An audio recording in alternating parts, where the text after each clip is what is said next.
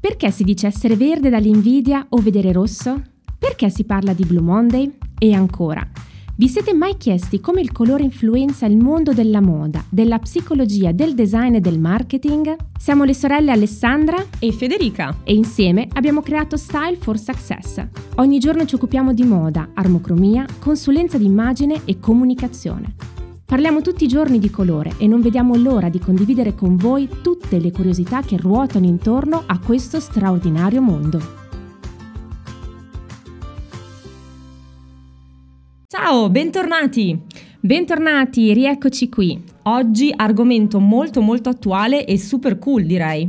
Verissimo, parliamo di colore in questo podcast, quindi non possiamo non parlare della disciplina più in voga del momento. Inizia con la A di Armocromia, eccola, eccola qui. Esatto, parliamo di armocromia ma vogliamo farlo un po' a modo nostro, quindi non faremo una lezione di armocromia vera e propria, per questo ci sono i nostri corsi. Quello che facciamo oggi è una serie di riflessioni insieme su questa disciplina. Pensa Federica che io ho iniziato a studiare questa disciplina nel 2013, quando era praticamente sconosciuta in Italia se ne parlava veramente pochissimo. Cioè, tipo che quando magari iniziavo a proporla mi guardavano un po' storto, tipo a dire ma insomma che cosa stai dicendo? Immagino anche perché ancora oggi, nonostante la sua diffusione, ci sono persone che non la conoscono o che non sanno proprio in che cosa consiste. Io direi, proviamo a dare delle spiegazioni? Sì, proviamo. Allora, cominciamo dal fatto che armocromia è un nome marketing, ovvero un nome inventato, sì, che tecnicamente può voler dire l'armonia tra i colori, però non è il vero nome di questa disciplina, che invece è analisi personalizzata del colore, dall'inglese personal color analysis. E io preferisco molto di più chiamarla in questo modo, perché già fa capire il valore che c'è dietro, cioè l'analisi che è personalizzata ok? Però un altro aspetto da, da chiarire molto importante. Perché disciplina e non scienza? Allora, disciplina perché di fatto non c'è un vero e proprio supporto scientifico nell'analisi personale dei colori. Ci sono sicuramente degli strumenti che usiamo come i teli, le cornici, le palette cromatiche con determinati colori e ci sono anche diversi metodi per poter fare questa analisi. Però alcuni aspetti non sono proprio oggettivamente scientifici perché c'è sempre una percentuale di soggettività che è data dal come ognuno di noi vede e percepisce i colori e le loro sfumature. Sì, facciamo un esempio, proviamo Federica, così si capisce ancora di più, vai. Allora, ok, prendiamo la luminosità, che è uno dei parametri che dobbiamo osservare nell'analisi armocromatica. La luminosità non ha proprio uno strumento per essere osservata, non esistono infatti cornici o teli che ci aiutano nell'osservazione di questo parametro. Quindi ci basiamo su quello che vediamo osservando i colori naturali della cliente. Quando anche solo un parametro non è scientificamente riscontrabile con un metodo, decade la scientificità del metodo stesso. Ecco perché l'armocromia è una disciplina e non una scienza. Direi che sei stata chiarissima, così abbiamo già iniziato a lavorare sul creare un po' dei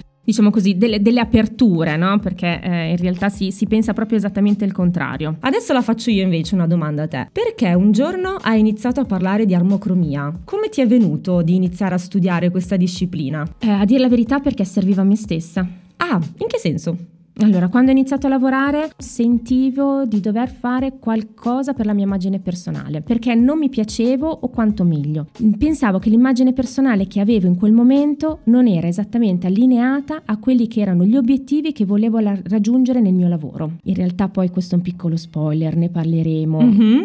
non, non dico altro, però si parla di gestione dell'immagine da un punto di vista strategico. Ok, ma non andiamo oltre no, adesso. No, no, no, adesso no, ritorniamo alla spiegazione comunicazione. Quindi cosa ho fatto in quel momento? Ho voluto un po' approfondire l'aspetto immagine personale. Ho googolato, all'epoca mi sono uscite due accademie eh, in Italia che parlavano di questo, una a Milano, una a Roma, per ovvie ragioni logistiche scelgo quella di Milano e inizio a intraprendere questo percorso di studio fatto di consulenza di immagine con diciamo stampo americano e appunto analisi personale del colore per capire quali fossero i colori che più erano adatti a me, in base ai miei colori naturali ovviamente, e di conseguenza ho iniziato ad utilizzarli. Ad esempio ho scoperto che sono un inverno, ovviamente macro tema delle quattro stagioni, chiaramente, ok? Ho iniziato a vestirmi con quelli che vengono chiamati i colori amici e a notare effettivamente delle differenze sia in me perché mi percepivo più bella, mi vedevo meglio, sia anche nel modo in cui le persone interagivano con me. Però parli di vedersi meglio e di sentirsi meglio proprio in generale, ma che cosa c'entra questo con i colori amici? Eh, anche perché questo, vedi, succede perché siamo abituati a pensare che l'armocromia sia limitata semplicemente allo scoprire qual è la tua stagione e trova quali sono i colori giusti per te, punto, stop. Ma non è solo questo, nel senso che non è solo una questione di palette o di colori. Il punto è che l'armocromia ci fa stare meglio, ci fa sentire meglio con noi stesse. Voglio dire, è semplice. Se io mi vedo bene allo specchio, come mi sentirò? Beh, io direi bella e fresca, mm-hmm. bella, fondamentalmente bella. Eh, e se ti vedi bella, come ti senti? Sicuramente mi sentirò bene, forte, sicura di me, l'autostima mi si alza tantissimo quando mm. mi vedo bella allo specchio. Oh, è proprio questo il punto. Con i colori giusti io riesco a vedermi bella, riesco a sentirmi bene, perché il vedermi bella ovviamente mi fa sentire bene con me stessa e il mio sentirmi bene con me stessa chiaramente mi farà sentire bene anche con gli altri, mi renderà più forte, sarò pronta, tra virgolette, ad affrontare il mondo intero perché ho quella sicurezza in me che è data anche dal colore che indosso. Per me è stato così e quando ho scoperto questa disciplina, da quando l'ho scoperta, cerco di portarla a più persone possibili per fare in modo che anche loro possano attraverso una consulenza dettagliata scoprire questa parte di se stesse. Ecco, parliamo proprio delle consulenze, che è un altro argomento molto caldo dal mio punto di vista, perché sui social come TikTok, Instagram si vede veramente un po' di tutto mm. e eh, onestamente alcune volte non so se ridere o piangere proprio per quello che vedo, perché ci sono consulenti, tra virgolette, che ammazzano un po' il settore e il loro modo spesso approssimativo di fare le consulenze mi lascia sempre un po' basita. Sì, non me ne parlare. Ogni volta che apro TikTok piango, ma non da ridere, purtroppo. eh, io mi sono resa conto che una consulenza personalizzata dell'analisi del colore richiede un grandissimo impegno e, e ti parlo proprio da consulente. Ammetto che anche io all'inizio pensavo che lo scopo fosse solo quello di trovare la stagione giusta, ma non è assolutamente così. No, infatti io lo dico sempre nei, nei corsi che, che, facciamo, perché l'obiettivo non è mai quello di trovare la stagione, quantomeno non è solo quello di trovare la stagione, quello è un passaggio per forza obbligato che dobbiamo fare per andare a raggiungere quello che è il nostro vero scopo, che è quello di consigliare la cliente a 360 gradi, ad esempio su come inserire colori eh, scoperti nel suo guardaroba, se prima non li indossava, piuttosto che come usare i colori nel make-up o che tipo anche di colore portare nei capelli, perché magari una persona che non ha più il colore naturale dei capelli prende motivazioni e quale può essere il colore più armonioso, ok? Eh, il colore degli accessori. Pensa all'occhiale da sole, ma anche l'occhiale da vista, quanto sono importanti, stanno sul volto, no? Quindi diventano di fondamentale importanza. Ovvio, noi scopriamo tutto questo attraverso la scoperta della stagione, ma poi da lì inizia il vero e proprio viaggio, un viaggio di scoperta di se stesse attraverso quelli che sono i colori che sono più in linea con i nostri colori naturali.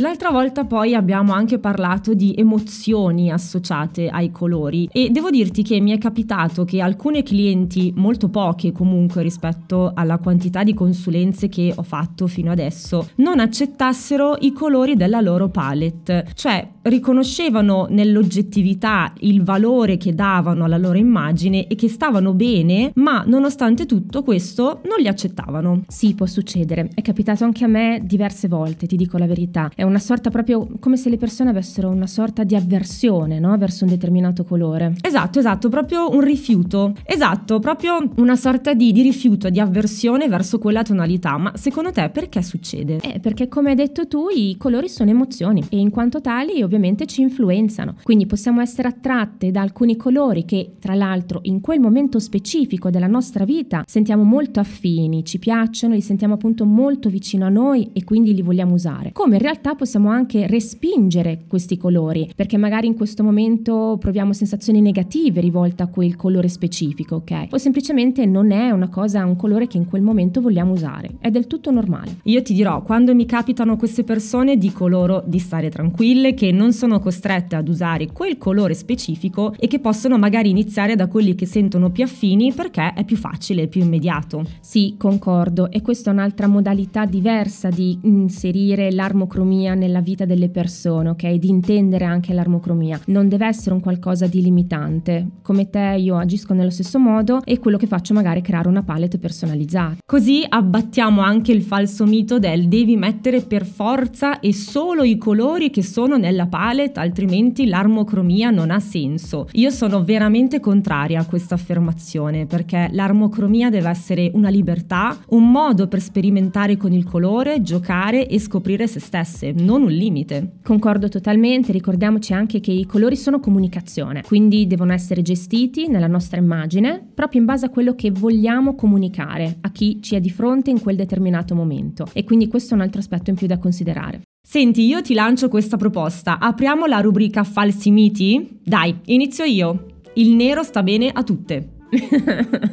ecco il mitico nero, ok? Il nero non sta bene a tutte, tecnicamente parlando ovviamente, nel mondo dell'armocromia, ok? Poi le quattro stagioni, ad esempio, nel metodo a quattro stagioni, solo l'inverno porta il nero, se vogliamo proprio fare un esempio. Poi ci sono un po' di più di aperture nel metodo a 12 e 16, però questi sono dettagli, ok? Il detto il nero sta bene a tutte, no, non è vero. Questo comunque non vuol dire eliminare il nero dal guardaroba e lo specifico perché ci sono persone che soffrono molto per questo aspetto e magari non fanno una consulenza di armocromia perché hanno proprio paura di non poter indossare più il nero, ma non è assolutamente così. No, infatti, il nero è un colore, anzi è un non colore, precisiamo, è comfort, è la classica zona di comfort che tutti quanti noi usiamo per quelle che sono le emozioni che il nero trasmette lo vediamo elegante nel giusto contesto, lo vediamo sempre adatto ad ogni occasione, lo percepiamo un po' misterioso, fascinoso e poi pensiamo anche che in quanto colore scuro ci copra e non metta in mostra alcune zone magari del nostro corpo. Ecco, in realtà diciamo che questo lo fanno tutti i colori a base scura, quindi anche un bel verde scuro ad esempio, ok? E quindi è impossibile o forse molto difficile insomma per alcune persone liberarsi completamente dal nero, però scopriamo che non è nella nostra palette, nessun problema, lo bilanciamo con i colori amici. E voilà!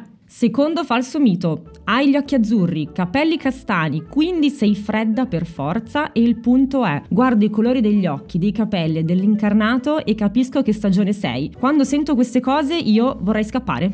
Sì, bastasse quello sarebbe molto facile, quasi 2 più 2 fa 4, no? Ma ci sono degli altri aspetti ovviamente che devono essere considerati. Primo, ma non unico aspetto, il sottotono che sappiamo non emerge chiaramente da, guardandolo, ma deve essere indagato sbagliato per l'appunto, ok? Un altro falso mito che ho sentito dire spesso è che l'armocromia è razzista perché non è inclusiva, anche in questo caso sono rimasta letteralmente scioccata. Eh, guarda, sento spesso dire anche io questo, ma non è assolutamente vero. Semplicemente la narrazione europea dell'armocromia che conosciamo prevede esempi principalmente su etnie caucasiche, ma in America ci sono libri che trattano etnie non caucasiche e anche in Italia ci sono persone che si sono specializzate in consulenze su etnie non caucasiche, ma la metodologia resta sempre esattamente la stessa, i passaggi, i metodi sono sempre uguali, non cambia assolutamente niente. Stesso discorso per gli uomini, il metodo non cambia, funziona tutto esattamente nello stesso modo. Ultimo tema da affrontare, io direi come scegliere la consulente giusta, tema caldissimo. Credo che la scelta della consulente giusta sia fondamentale, perché c'è poca professionalità in giro,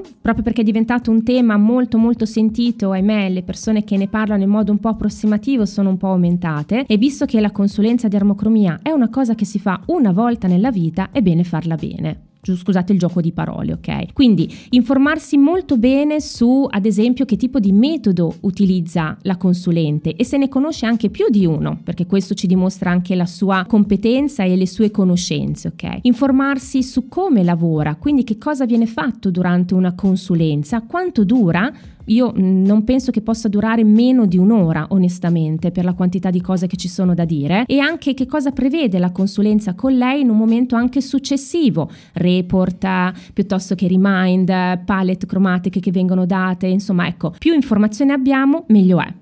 Quindi non conta solamente il numero di follower su Instagram? no, no, non conta solamente quello, anzi penso che forse quella possa essere l'ultima cosa che debba essere guardata, non sempre avere tanti follower corrisponde ad un'alta qualità e credo che di esempi ne siamo pieni anche in settori diversi. Eh? Sì, sì, io direi proprio fin sopra i capelli, onestamente. Bene, siamo arrivate alla fine della nostra puntata dedicata all'armocromia. Abbiamo fatto una bella chiacchierata insieme di questo mondo molto grande e molto complesso. Sì, molto complesso. Abbiamo cercato oggi di parlarne un po' insieme per magari mm, dare qualche spiegazione in più. Però, per chi volesse approfondire, potete iscrivervi alla newsletter dove potete trovare degli insight, curiosità, novità sul mondo della moda anche in generale. Inoltre, se siete interessati a percorsi di formazione informazione sull'armocromia o sulla consulenza d'immagine, ma non solo, su styleforsuccess.it troverete tutto quello che vi può servire, una sorta di kit di sopravvivenza per rimanere al passo coi tempi e tutti gli strumenti che vi possono essere utili per trovare anche lo stile giusto per voi. Alla prossima puntata allora! Ciao!